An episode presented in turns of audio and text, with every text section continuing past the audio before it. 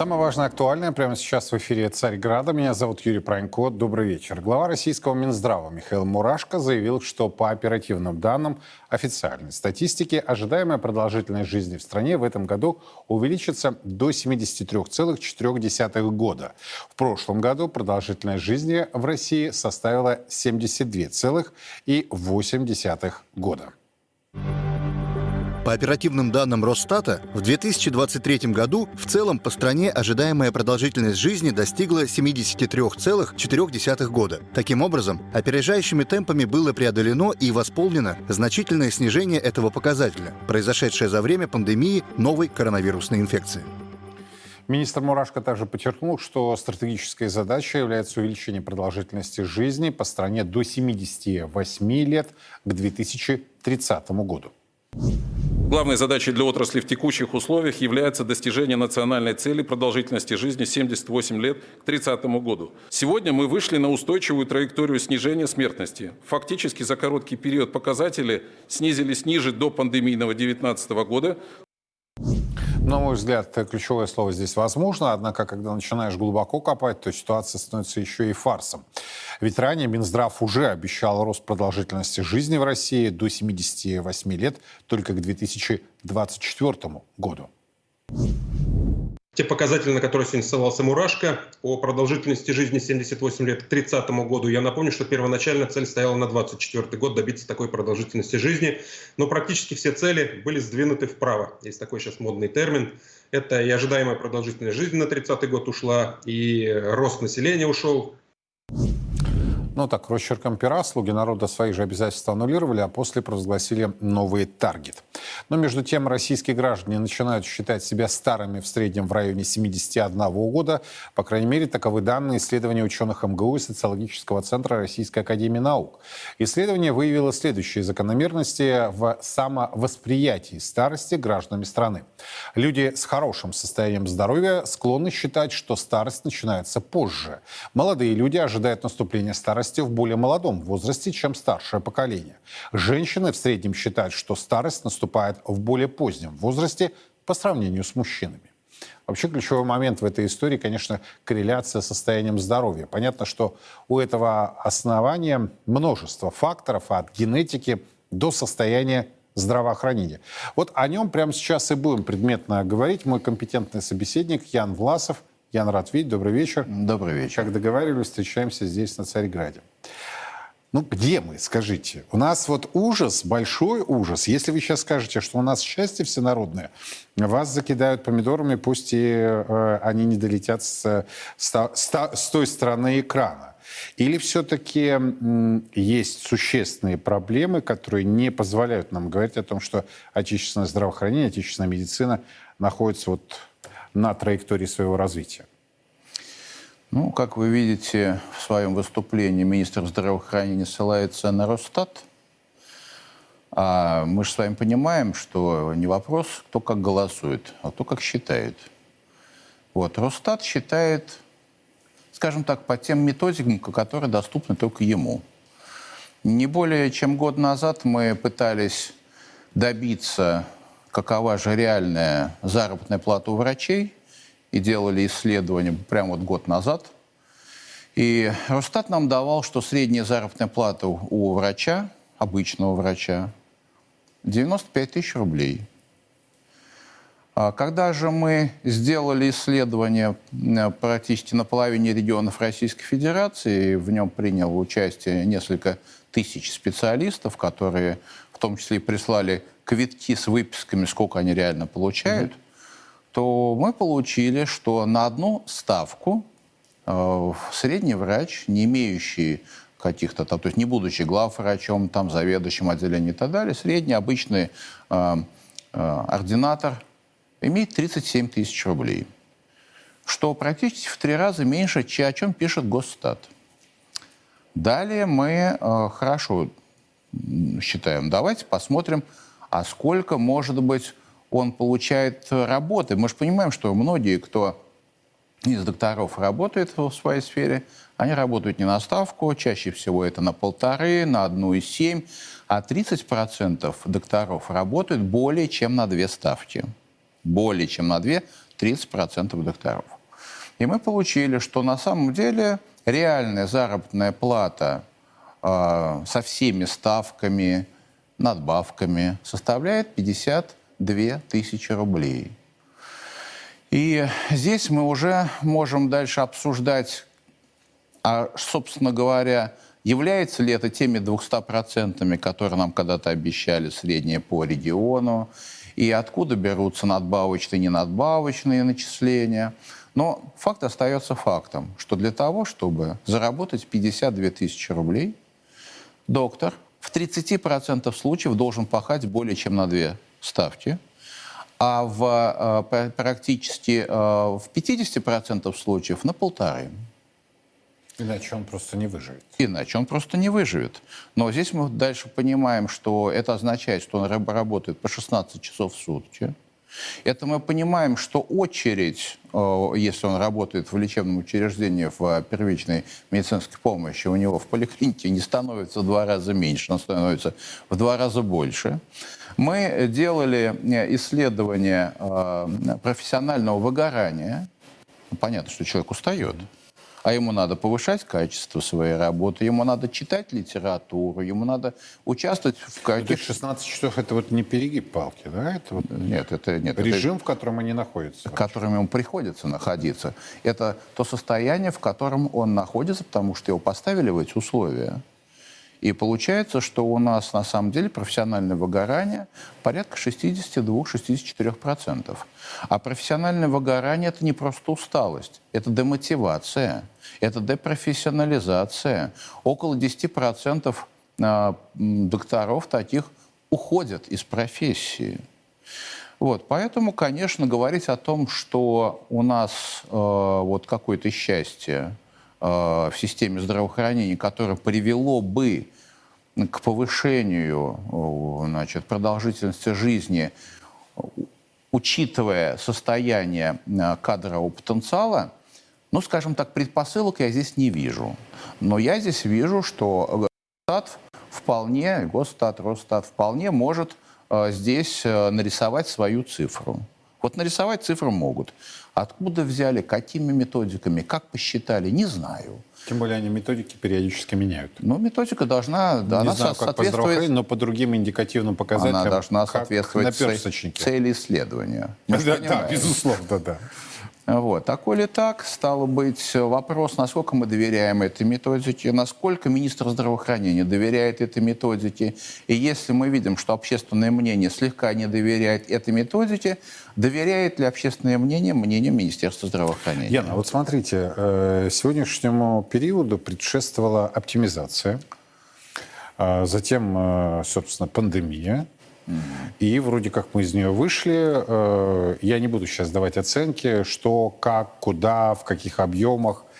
Но я постоянно слышу от людей, особенно из регионов, что нет врачей. То есть элементарных врачей нет. А если их записывают, то записывают достаточно такой длительный срок ожидания. И вы знаете, вы не поверите, мне это напомнило историю с Израилем. Тамошние репатрианты из России, которые, уехав в Израиль, сталкиваются с тем, что их ставят к врачу, узкому, допустим, специалисту, через два, а то три месяца после обращения, у них дикие глаза. И сейчас нет ли такой тенденции, это вопрос дилетанта, да, к профессионалу, что мы, собственно, идем к той западной модели, в широком понимании этого слова, когда э, мы привыкли, что можем попасть к специалисту, а тут, собственно, такая, от этой привычки придется отказаться. Когда делали исследование, а какой является самая большая проблема системы здравоохранения для пациентов, так. На первое место у нас вышла э, нехватка узких специалистов. По разным данным, от шестидесяти четырёх до восьмидесяти двух процентов в зависимости от региона. То есть это внутрирегиональные проблемы, понятно. Потому что специалист приходит на рабочее место, рабочее место должно быть для специалиста привлекательным. Вот. Есть, конечно, у нас э, э, ну, молодежь сейчас, скажем так, которая готова, особенно в начале пути, работать вот, э, где угодно. можно и так сказать. Но я вам тут скажу, что в течение трех лет тридцать процентов этой молодежи, они уходят из системы здравоохранения. Уходят вообще. Уходят вообще. Причем это связано даже не с заработной платой или, скажем так, с заработной платой не в первую очередь. В первую очередь это связано с тем, что они не видят для себя возможности роста. Потому что если когда-то раньше у нас были... Ну, вот пришел молодой специалист, и его сразу э, к опытному доктору. И вот он за ним ходит хвостиком, все записывает, все смотрит, тот ему объясняет. Ну, учитель и ученик, в лучшем смысле этого слова. Значит, со временем у нас получается такая ситуация, что возникает негативное наставничество, которое заключается примерно в том, что из-за того, что у нас сейчас кипят экономически, угу. один доктор говорит, что же я буду себе готовить, я извиняюсь, конкурента. Вот, пожалуйста, вам модель западная. Он себе готовит, он на него смотрит как на конкурента, не как на э, преемника, а как, как на, конку... на коллегу, не как... а как человек, нет, который нет, создает ну, ему проблему. В любом случае на коллегу, ну не на... на коллегу. Ну конечно коллегу, он же его обучает, но не как на преемника, которому он передаст свой опыт, который может сделать лучше, а он на него смотрит как на конкурента, которому, который за его счет дальше поднимет свои уже ставки, ну и как у Лао-цзы. Добрый учитель учит злых учеников. Вот прям вот так. Вот прям вот так. Вот, это первый момент. Второй момент заключается в том, что социальные пакеты доступны далеко не везде. И это не создает дополнительных условий, только буквально единичные условия, чтобы люди, например, чтобы молодые специалисты ехали, ну, там, не знаю, в сельское место, в малые города, в закрытые территории, ну, то есть там, куда Родина должна послать, и откуда они не должны выйти до тех пор, пока они не исполнят своего предназначения, потому что врач – это служение. И вот служение Отечеству, оно должно выходить на первое место. А если это служение… Есть, я, я ловлю себя на мысли, что мы люди с вами того поколения, нет? Вот да. Когда мы это произносим. Не худшего. Не худшего. Но, да. По-моему, то, о чем вы говорите, как-то ушло, нет? Да, оно ушло, но мы хотим, чтобы это вернулось. Потому что если это не вернется, уйдет очень много чего. И уйдет наше ожидание э, вот тех вот, той медицины, за которой, как вы говорите, вот человек приехал в западную модель и говорит, как так, мне надо сегодня, а я получу через три месяца. Не просто западную модель, а одну из самых, я бы сказал, раскрученных, распиаренных. Распиаренных, да. Не лучших, а распиаренных. И это правильное слово. Вот. И там ведь вопрос у них заключается в оптимизации. Вы начали с этого слова. Оптимизация. Вот эта оптимизация – это абсолютно западная история. Оптимизация. Что нам дала эта оптимизация? Мы закрыли более ста тысяч коек. Мы уволили несколько десятков тысяч врачей. Мы пере... мы... Десятков тысяч? Десятков тысяч, да. Мы потеряли накануне пандемии, мы потеряли... Слушайте, мы потеряли инфекционную службу накануне пандемии. Ну уж казалось бы. То есть пришла, э, пришла пандемия, а у нас нет инфекционных коек. И у нас их до сих пор нет, инфекционных коек, между прочим. У нас инфекционной службы, службы инфекционного заболевания, как таковой нет. У нас нет на сегодняшний день э, в полном смысле этого слова научно-методического подразделение, которое бы выстраивало бы эту службу по стране. А если у нас, мы понимаем, что у нас врач привязан к количеству коек, это означает, что если мы сокращаем койки, мы сокращаем врачей. А у нас врач привязан к количеству коек. Да? Ну, конечно. Ну, я вам буду глупые иногда вопросы ну, задавать, да. Чтобы было всем понятно. Врач привязан к количеству коек. Mm-hmm. Есть нормативы. Вот. Койки убрали, соответственно, врачей сократили. Все. Сейчас мы ожидаем новую пандемию, то есть у нас вот уже сейчас в газетах пишут, что у нас увеличивается количество пациентов, ну, с новым, правда, ковидом, но все равно же с ковидом. У нас сейчас э, синий или зимний период, все как положено, увеличение ОРВИ и так далее, и так далее. Есть, спросите, у нас инфекционные койки? Нет у нас инфекционных коек. У нас нет. Нет, нет инфекционных коек. А мы, точнее, те, кто принимает такие решения, простите за прямоту, я никого не хочу обидеть, они больные на голову? Кащенко-Ганушкина к ним? Или это целенаправленная работа, я не знаю для чего, для того, чтобы отчитаться на самый верх, какие реформы проведены? Я просто хочу понять, да? Я думаю, вы об этом размышляли неоднократно. Да. А может, даже и с ними общались. Мы размышляем об этом с девяностых годов. Если вы помните, что у нас э, длительное время достаточно длительное время руководителями разного рода подразделений были не те, кто лучше в профессиональном смысле подходит той или иной, тому или иному направлению, ну, в частности, в здравоохранении, ну, вообще везде, в любой отрасли, а те, кто лучше занимается пиаром. Маркетологи, пиарологи, я не знаю, как называют еще эти люди.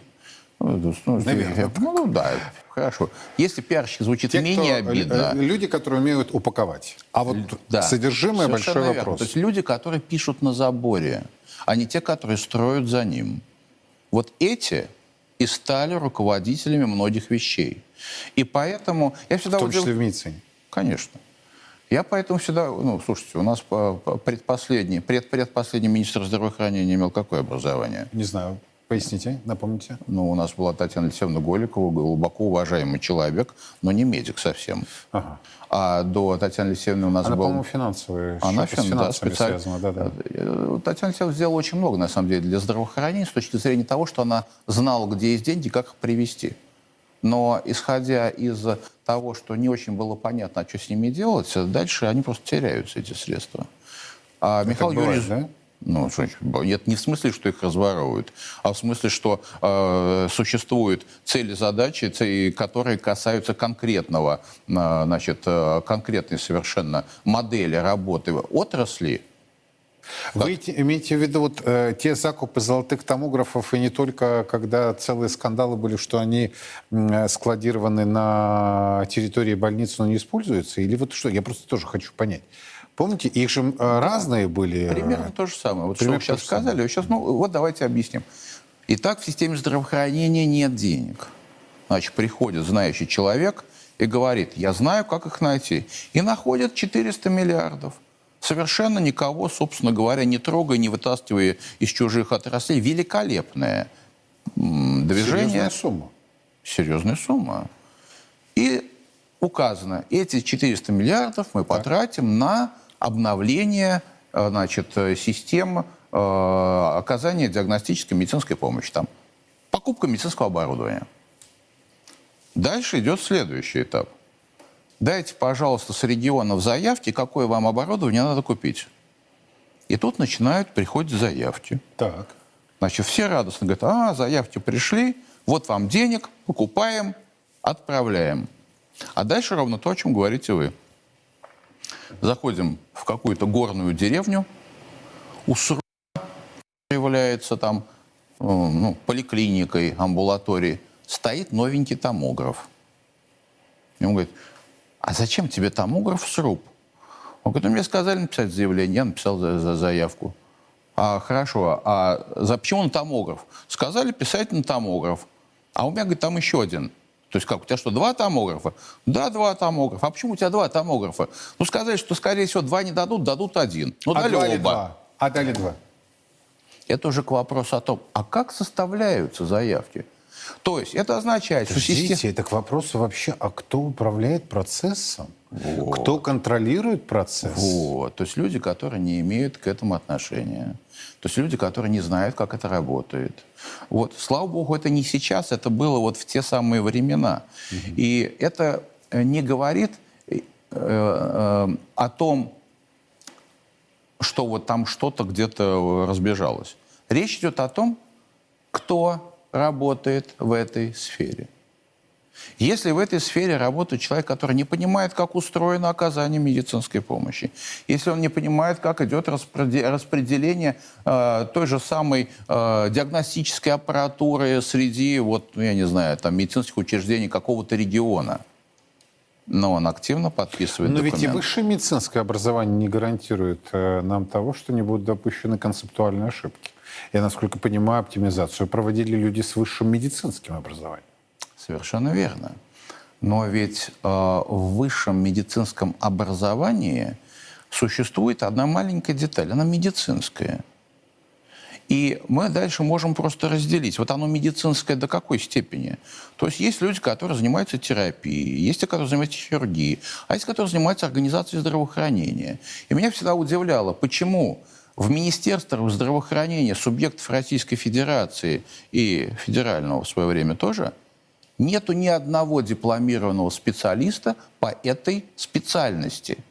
Организации. Организации. И только когда туда ми- приходит новый министр, он быстро получает эту специальность. Само Министерство здравоохранения несколько лет назад делало совершенно потрясающее исследование. Вот сколько смелости хватило, вот столько сделали. Молодцы. Для того, чтобы понять, каков профиль, профессиональный профиль министров здравоохранения субъектов Российской Федерации. Смело. Я сказал смело. Ну. Это правда смело. Так вот, сорок процентов из них, по их данным, сорок процентов не имеют ровным счетом никакого медицинского образования в области организации здравоохранения. Тогда понятно, почему томографы. А еще примерно такая же цифра имеет стаж. То есть можно, допустим, допустим, можно быть не теоретиком, условно, а практиком. То есть человек всю жизнь поработал главврачом, там сорок лет. Ну, понятно, что он себе представляет, как работает система здравоохранения. Да. Так вот, э, и в ряде случаев этих людей раньше, ну, в советские те самые времена, он должен был пройти все уровни, значит, э, системы здравоохранения, чтобы его поставили на самый верх. Чтобы он везде себя показал и умел, понимал, как это работает. Вот, так вот, опыт работы людей в организации системы здравоохранения в среднем был два-четыре года у сорок-сорок пять процентов этих министров. Каких мы ждем решений? Человека, а, без образования, б, без опыта. Вы меня затащили на территорию образования. Не могу. Может быть, так вот галопом идем, но не могу не спросить. Опять-таки, досужие обывательские рассуждения, что сейчас в России преподают чуть ли не по учебникам шестидесятых, семидесятых, а то и пятидесятых годов. Я сейчас вот за что купил, зато вам сейчас продаю.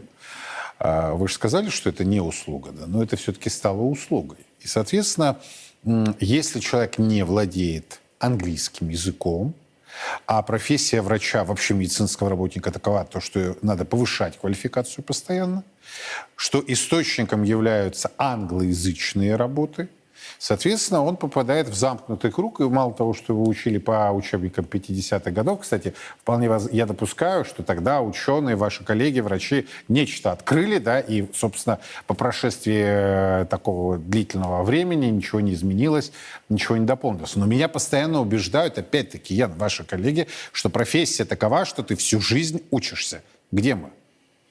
Ну, во-первых, это абсолютно правильно. Если врач перестает учиться, он перестает быть врачом. Это такая специальность, которая, если ты... Понимаете, в чем дело? Врач все-таки предполагается, что это человек, который творит. Это некое живое мышление, которое постоянно находится в поиске. А как же протоколы лечения? Ну, э, клинические рекомендации, они э, являются набором, техническим набором инструментов для диагностики и лечения пациентов. То есть это не некая такая жесткая вот история. Тем более, что сейчас клинические рекомендации пишутся таким образом, что абсолютно любой метод, угу, который имеет отношение к такому диагнозу, он в них попадает. И поэтому врача, в общем-то, выбор достаточно солидный. Вот, поэтому это не какая-то вот такая узкая стезя, вот тут можно, тут не можно.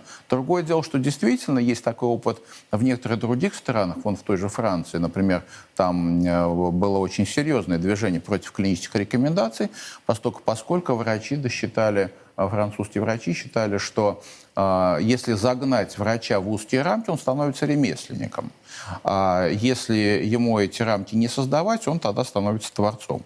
Ну, собственно говоря, рамки могут быть достаточно широкие, потому что у нас значительная часть рамок, она ограничена просто законами Российской Федерации, уж если по большому счету взять. И э, у нас существует сейчас такой подход, что практически любой метод э, или любая лекарственная форма, или любой лекарственный препарат, который зарегистрирован на территории Российской Федерации, они автоматически попадают в клинические рекомендации, то есть могут попасть в клинические рекомендации, а физически туда их вносят, конечно, профильные специалисты. Поэтому сказать там, что это как-то заужает, ну, наверное... Ну, хорошо. Наверное, нет. К образованию. К образованию. Ну, клинические рекомендации, на самом деле, являются Библией для любого врача. Свои. И э, внутри этой Библии он начитывает, начитывает материал. То, что вы говорите относительно англоязычных э, значит, документов, ну, могу сказать, что ведь у нас и э, наш классификатор лечебный, вот это эм ка бэ десять, эм ка бэ один, это же тоже вузовские классификации, они же переведены. Э, основная часть важнейших э, медицинских э, статей и всякого рода медицинского, значит, информации медицинского профиля, она переведена. В этом заинтересованы не только наши образовательные структуры, в этом заинтересованы прежде всего коммерческие структуры. Ведь компании, когда они заходят, они же здесь продают, им же надо, чтобы это продавалось, а чтобы это продавалось, им надо, чтобы создать нормальное информационное пространство. Но они же вроде как ушли, нет?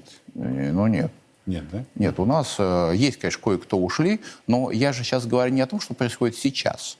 Я говорю о том, как это работает. А работает это так. Если компания здесь есть, она хочет продать свой препарат, первое, что делает, она... Она двигает. Конечно. Угу. Она, во-первых, его регистрирует, потому что регистрацию автоматически сделать нельзя. Регистрацию производит собственник патента, а собственником патента является компания, поэтому они производят регистрацию этого препарата либо метода на территории Российской Федерации, после чего он входит в обращение. Как он вошел в обращение, можно пользоваться. Еще не, не, не всегда можно пользоваться тем, что не вошло в, в обращение. Хотя у нас есть э, исключения, связанные с работой врачебных комиссий, ну, например, для орфанных препаратов. Угу. Он в России, может быть, не зарегистрирован, но он очень нужен, и его по решению врачебной комиссии можно э, привести. Но это и... Потому и исключение, что это исключение, и что это редкая история.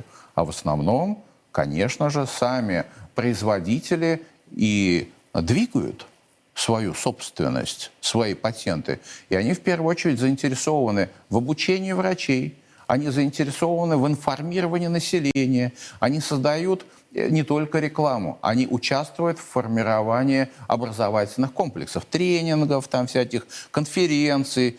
У них есть повышение квалификации и так далее, они обязаны этим заниматься. То, например, опять-таки вернемся в советские времена, значит, были э, специально выделенные люди, там, или клинические фармакологи, или заместители главврача по лечебной части, которые раз в неделю делали ликбез. То есть вот у меня есть такое-то количество, пришло такое-то количество новых препаратов. Они собирали зав. Отделение, читали им лекцию, либо приглашали кого-то, специалистов, которые читали лекцию по новым препаратам, которые есть в больнице. То есть не сами вы, люди, вытаскивают эту информацию, а им ее целенаправленно дают. Угу. Лет десять назад было сделано достаточно интересное исследование. Ой, врать не буду, по-моему, Семашко, Институт Семашко. Называлось примерно так. Где врач берет информацию? И я, конечно, был в легком шоке, когда, обратил, когда видел, что в тот момент врач, который брал, э, читал, выбирал информацию из образовательного блока, э, этих людей было не более пяти процентов. Больше шестидесяти процентов, значит, э, люди выбирали информацию от руководителя своего подразделения, то есть вот э, заведующего отделения, чуть меньше, там, пятьдесят пять процентов условно, из интернета, около сорока процентов из слухов. Вы просто меня шокировали сейчас. Это было десять лет назад, я очень надеюсь, что сейчас ситуация поменялась. Но это настолько запоминается, вы знаете... В лучшую сторону, надеюсь. Да, я думаю, что в лучшую сторону, потому что, на самом деле, Минздрав очень серьезно работает с тем, чтобы система э, вот этого эн эм о... то есть переобразование, система дополнительного образования для врачей, чтобы она работала. Но она работает по факту, вот на ваш взгляд? Она работает частично. Я объясню, почему. Человеческий фактор? Ну, здесь есть и объект, он, он всегда человеческий, на самом деле, фактор. Коль есть рядом человек, он всегда будет человеческий фактор. Другое дело, он относительно объективен. Ну, если у меня дефицит врачей в отделении, я его отправлю на две недели или на неделю куда-то обучаться, даже при том, что у меня деньги есть. Я потребую, что дайте мне онлайн, пусть он в онлайне занимается, а у меня вдруг интернета нет. А вы знаете, что посещение вебинаров... А он шестнадцать часов работал. А он шестнадцать да часов. Ему самому уже... Да. Ну, то есть вот совокупность факторов, при которых у нас есть недостаточность персонала, и из-за этого невозможно его отправить куда-то на переобучение. Почему стало дистанционное обучение включаться? Именно потому, что мы не можем никуда людей отправить. А они навыки-то не получают. мануальные хотя бы, они... Можно прослушать лекцию, но мы при этом понимаем, что эффективность работы вебинаров не более восьми процентов. Всего-то навсего. Всего-то навсего. А отсюда тогда появляется вот такое мнение у обывателей, опять-таки сразу говорю, да, это обывательский взгляд, что человек, я условно, безусловно, к сожалению, в нашей стране очень распространенное явление, так называемое самолечение, да, меня вообще это пугает. Особенно, когда люди сами себе начинают прописывать, ну, например, антибиотики. Я никого не стращаю, да, но все-таки это есть компетенция тех, кто имеет медицинское образование, на мой взгляд. Однако, часто слышу такие реплики. Ну что, вот она мне или он назначили препараты, которые я и так по рекламе вижу. Что, я их сам, что ли, не мог себе назначить? Что скажете? Ну, научиться читать... Я думаю, вы с этим сталкивались. Ну, конечно, я сталкивался. Все с этим сталкиваются. Научился читать, это не значит, что научился понимать прочитанное. Это две большие разницы. Чтобы научиться читать... Я меди... бы еще добавил, в разном возрасте одно и то же может по-разному восприниматься. Ну, да, пожалуй. Чтобы научиться читать медицинские тексты, не хватает шести лет обучения в мединституте. Нужно еще минимум два года в клинординатуре, еще желательно три года в аспирантуре. То есть совокупно двенадцать-пятнадцать лет и ты, научаешь, и ты научаешься читать медицинские тексты. двенадцать-пятнадцать лет? Да. Впечатлен. Да. А еще стоит вопрос, а кто тебя учит их читать? Вот если хорошо учат читать, если есть кому учить читать. Это одно дело. Это двенадцать лет. Угу. А если плохо, и ты потом дочитываешь их за решеткой, это гораздо больше. Решетка это... В прямом смысле этого слова. Потому что неправильное прочитывание текстов ведет э, не только к врачебной ошибке, она ведет к халатности. Она ведет к непредумышленным убийствам и, не дай бог, телесным там каким-то еще историям. То есть это реальные посадки. Поэтому, когда человек... что еще в эту профессию люди идут. А потому что... двенадцать-пятнадцать лет учебы. И далее, да, она продолжается. Значит, про решетку не, не перегиб палки, не преувеличение, а факт жизни, с которым может столкнуться любой врач. Ну да. Ну да, и люди все-таки поступают, конкурсы большие. Потому что люди хотят верить. Потому что врач — это всегда светлое. Врач — это всегда служение. Врач — это всегда благородное. И до тех пор, пока оно остается таким, оно будет привлекательным. Другое дело, что со временем, когда, как говорится, стряхнуть с себя пыль библиотек и оказаться лицом к лицу с действительностью, в которую не сразу веришь, потому что она э, на самом деле является серьезнейшим оппонентом твоим э, мечтам. Вот тогда ты, собственно говоря, видишь, что ты... Либо ты должен доучиваться, чтобы вопреки всему, либо уходить. И вот треть уходит. Треть уходит. Треть уходит. Это тенденция, которая здесь, это тенденция, которая везде. Вообще есть особенность? Ну так вот, если большими мазками. Россия, Европа, Израиль, США.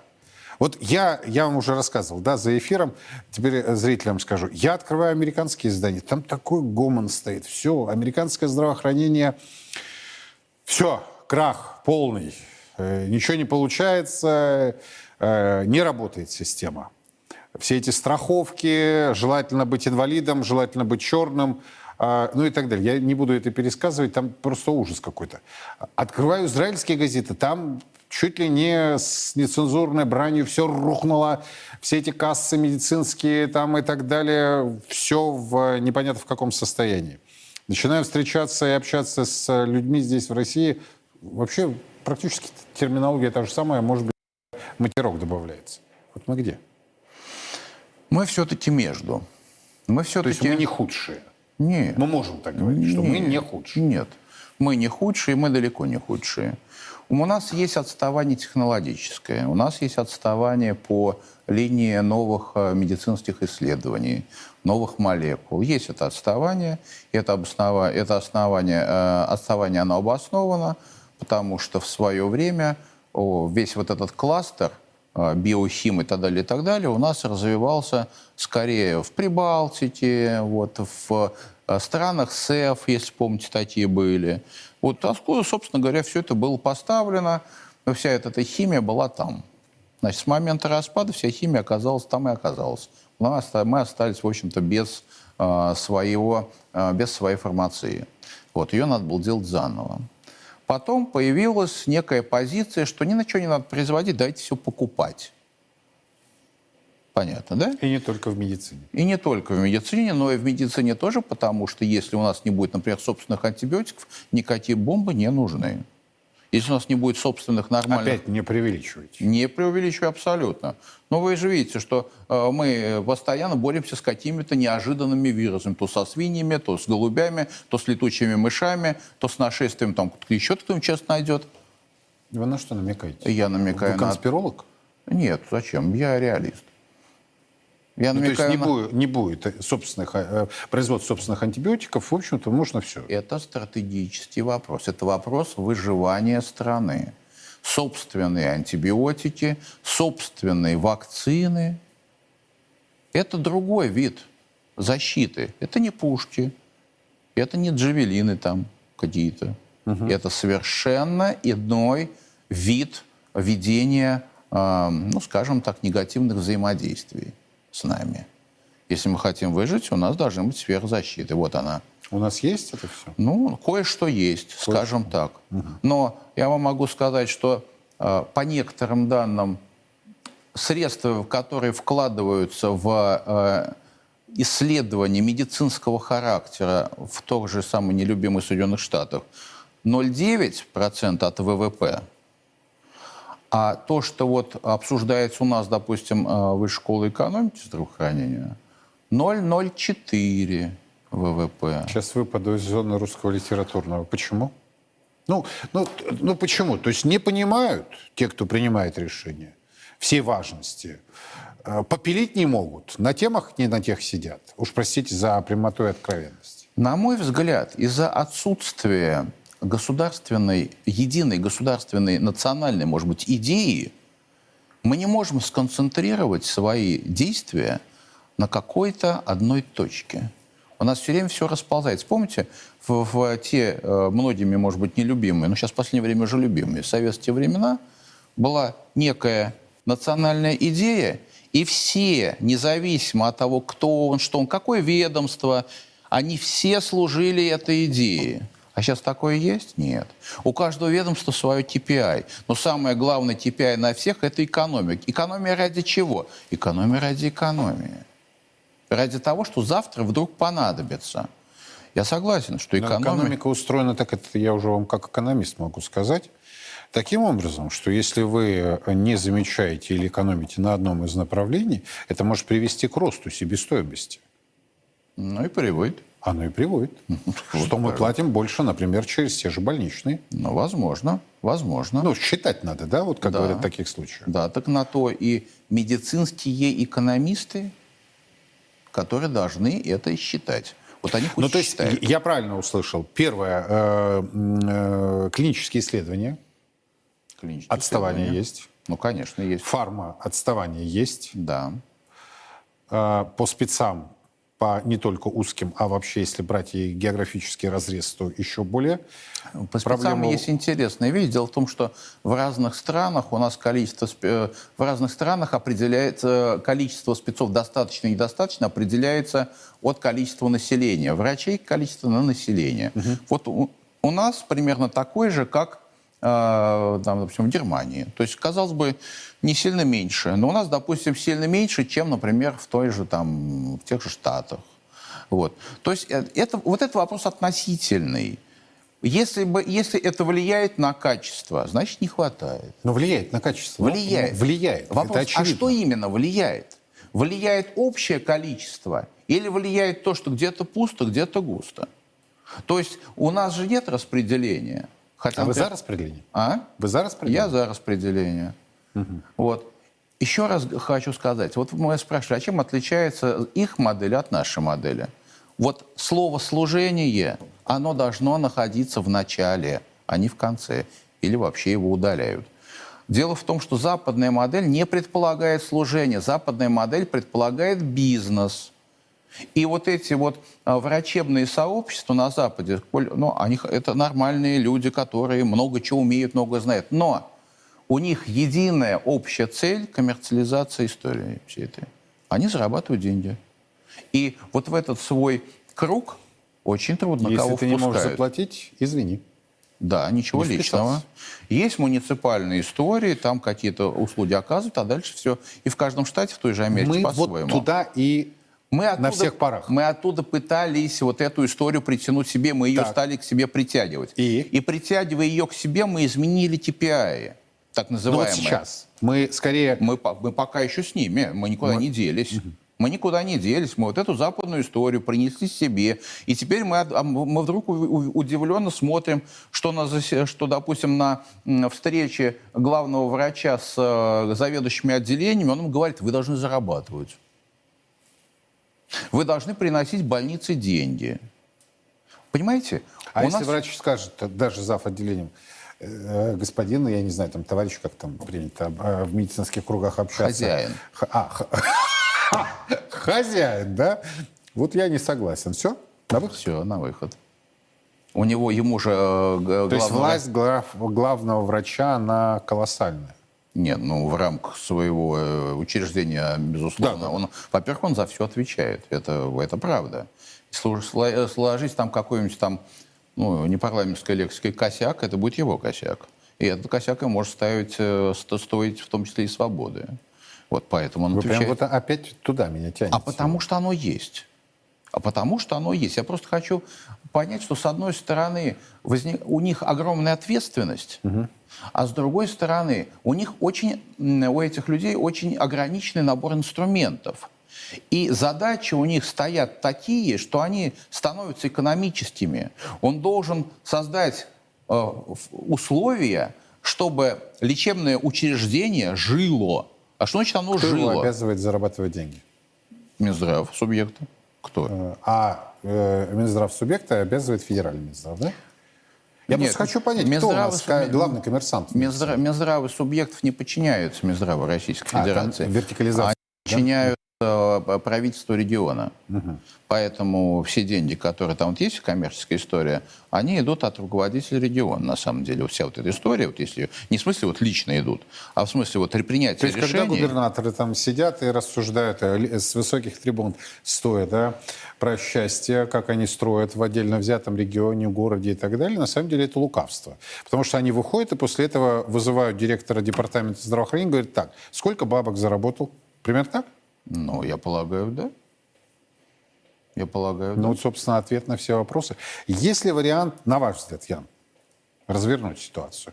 Или это только желание, которое маловероятно, что станут реальностью? Ну, вы же понимаете, что большому кораблю большая торпеда. Чтобы развернуть ситуацию, нужно время. Но для того, чтобы это время, ну, и возможно, оно есть. Дело в том, что вопрос, когда начать разворот-то? Потому что если перед нами уже замаячил там где-нибудь айсберг, то нам надо, чтобы времени а хватило. А под айсбергом вы имеете в виду? Что мы можем оказаться в роли Титаника, я имею в виду. Угу. Вот, что и для того, чтобы до этого, чтобы мы до него не добрались, до этого айсберга, чтобы мы не потонули, как сейчас тонет западная модель и так далее, и так далее, нам надо успеть развернуться. Либо отвернуть, либо найти свой путь. Потому что там уже, мы видим, уже там... утопающие уже есть. Вот, поэтому, прежде всего, нам, конечно, нужна все-таки национальная идея. Как это ни парадоксально, вроде бы оно не имеет отношения к здравоохранению. Но если мы говорим, что э, строитель будущей России, назовем так этого человека, строитель будущей России должен быть а. здоровый физически, б. здоровый ментально, с. образованный и... условно, семейный, человек, стремящийся к созданию материальных и нематериальных ценностей, то мы увидим, что у нас вопросы, связанные с физическим и психическим здоровьем, находятся на первом месте. Потому что только здоровый человек может создать нечто стоящее. То, в чем могли бы жить его дети. Потому что он будет заботиться о них, создавая будущее. Сложно с этим не согласиться. Спасибо вам огромное. Вы знаете, я э, еще короче формулирую эту мысль всегда. Я с каждым словом согласен. дожить до внуков, а еще лучше правнуков. А самая идеальная, я бы даже сказал, идеалистическая модель, чтобы человек доживал до праправнуков.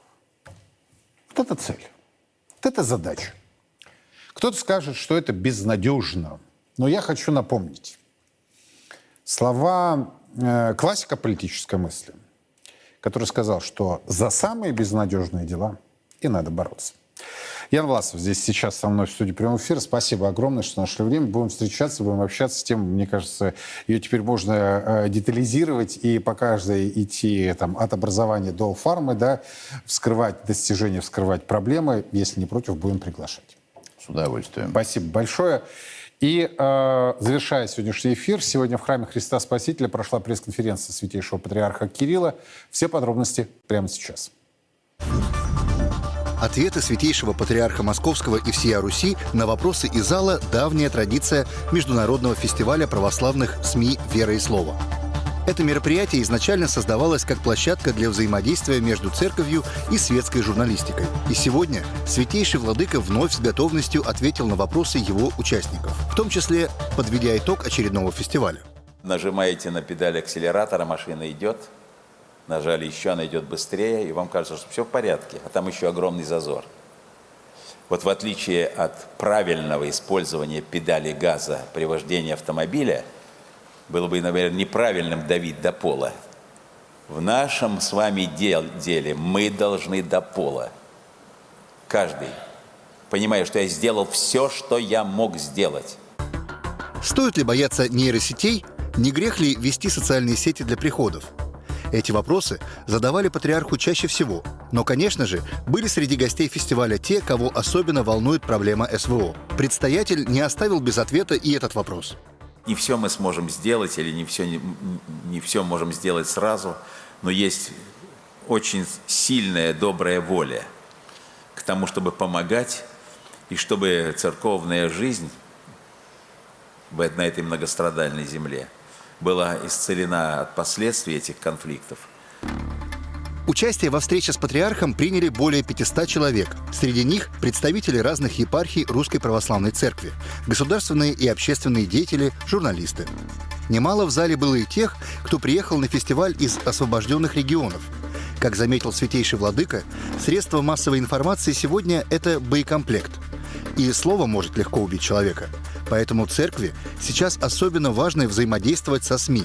Ведь тогда будет куда меньше шансов, что в погоне за наживой и рейтингом они забудут о тех, кто их читает и смотрит. И, конечно, об интересах наших церкви и Отечества. Во все времена и во всех войнах русские люди молились о победах наших бойцов, их небесному покровителю, Георгию Победоносцу. В ста городах восьмидесяти девяти регионов России пройдет всероссийский молебен святому великомученику Георгию Победоносцу. Каждый сможет поклониться его мощам и попросить святого о помощи. Нет сомнений, молитвами Георгия Победоносца Господь защитит наших воинов и дарует нам новую, великую победу.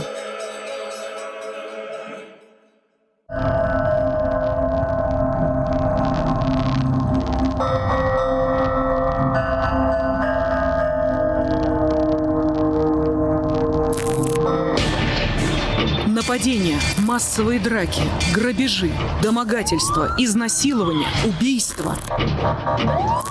Они не желают жить по нашим законам. Они не уважают наши традиции и культуру. Москва, Санкт-Петербург, Новосибирск, Екатеринбург и другие города. Здесь русские борются за свои права, чтобы жить спокойно. Пора сказать «стоп». «Стоп, мигрант». Мы поможем. Не пропустите новый проект первого русского в субботу в пятнадцать ноль ноль.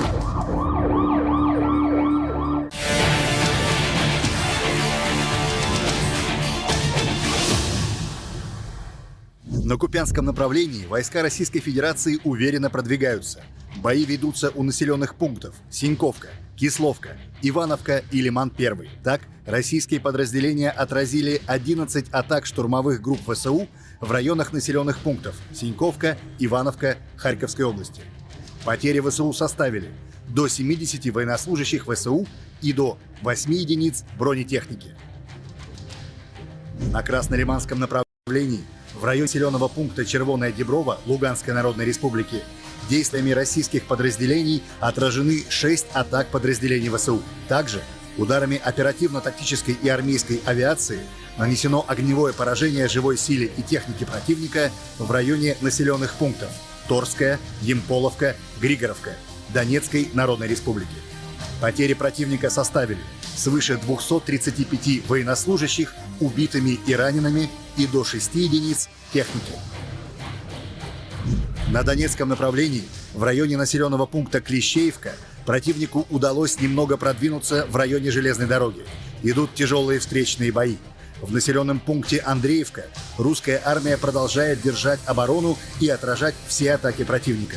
Так, активными действиями подразделений российской группировки войск отражена атака противника в районе населенного пункта Клещеевка Донецкой Народной Республики. Кроме того, нанесено поражение живой силе и техники ВСУ в районах населенных пунктов Андреевка, Курдюмовка Донецкой Народной Республики. На Авдеевском рубеже подразделения Российской Федерации усилили артподготовку как со стороны населенного пункта Степовое, так и с другой стороны, в районе населенного пункта Северное. Идут приготовления ко второй фазе операции по окружению Авдеевской агломерации противника. К сожалению, на данном участке фронта врагу удалось подтянуть резервы. Общие потери противника за сутки составили до двухсот шестидесяти украинских военнослужащих убитыми и ранеными и до четырнадцати единиц вражеской техники. На южнодонецком направлении продолжаются локальные наступательные действия российских войск в районах населенных пунктов Новодонецкая, Павловка, Новомихайловка, Старомайорская Донецкой Народной Республики. Также было нанесено поражение живой силе и техники ВСУ в районах населенных пунктов Угледар и Старомайорская Донецкой Народной Республики. Потери противника на данном направлении составили до ста девяноста военнослужащих ВСУ и до пяти единиц вражеской техники. На Запорожском направлении российские подразделения полностью перехватили у противника инициативу и контратаковали в направлении Новоданиловки и к юго-западу от населенного пункта Работино, а также в районе Вербового. В районе населенного пункта Вербовое Запорожской области были отражены две контратаки штурмовых отрядов ВСУ. Кроме того, было нанесено огневое поражение живой силе и техники противника в районе населенного пункта Работино Запорожской области. Уничтожено до сорока украинских военнослужащих и до двенадцати единиц бронетехники. На Херсонском направлении, несмотря на контратаки российских войск, противник продолжает удерживать плацдарм возле Антоновского железнодорожного моста на левом берегу Днепра. Вооруженным силам Российской Федерации удалось выбить противника из населенного пункта Песчановка.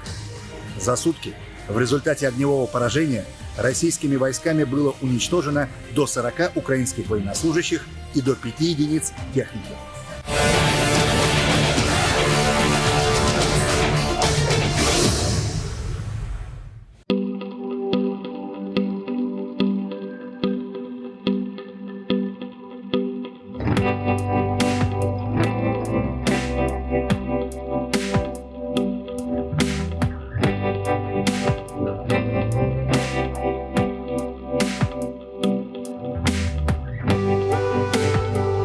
Thank you.